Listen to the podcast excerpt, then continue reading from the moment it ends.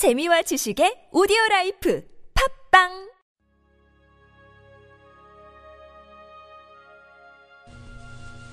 주님은 나의 최고봉 하나님보다 앞서지 마십시오. 요한복음 13장 37절 말씀. 베드로가 이르되 주여 내가 지금은 어찌하여 따라갈 수 없나이까? 당신이 원하는 것을 왜 할 수 없는지 이해할 수 없는 때가 있습니다. 하나님께서 이러한 공백 기간을 허락하시면 그 공백을 스스로 채우려 하지 말고 기다리십시오.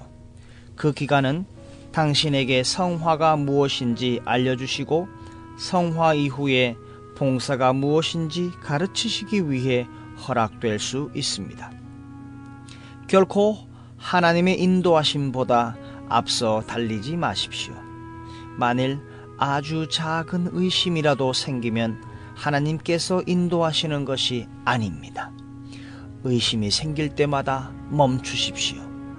처음에는 하나님의 뜻이 무엇인지 분명히 보이는 것 같습니다.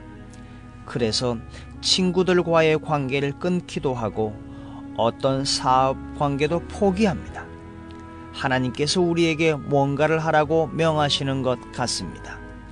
그러나 결코 충동적인 감정에 의해 행동하지 마십시오. 분명한 인도하심 없이 무턱대고 진행했다가 오히려 복구하는데 많은 세월을 보내야 하는 어려움을 당할 수 있습니다. 하나님께서 모든 것을 원만하게 드러내실 때까지 기다리십시오. 우리의 마음 상함이나 후회가 전혀 없도록 주께서 친히 행하실 것입니다. 그러므로 하나님의 섭리에 관해 의문이 있을 때는 하나님께서 친히 역사하실 때까지 기다리십시오. 베드로는 하나님 앞에서 기다리지 못했습니다. 그는 시험이 어디서 올 것이라고 미리 추측했습니다. 그러나 시험은 베드로가 전혀 생각하지 못한 곳에서 왔습니다. 요한복음 13장 37절에 주를 위하여 내 목숨을 버리겠나이다. 그렇게 고백했습니다.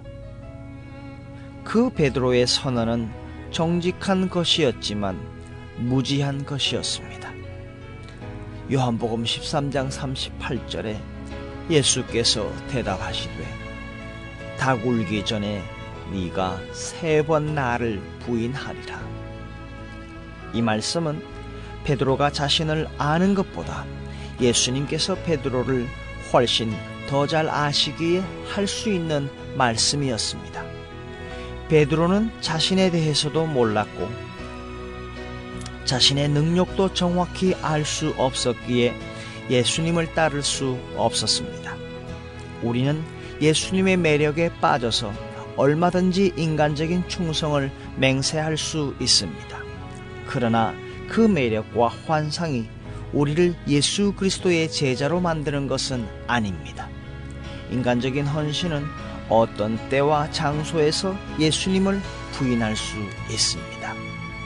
하나님보다 앞서가지 마십시오.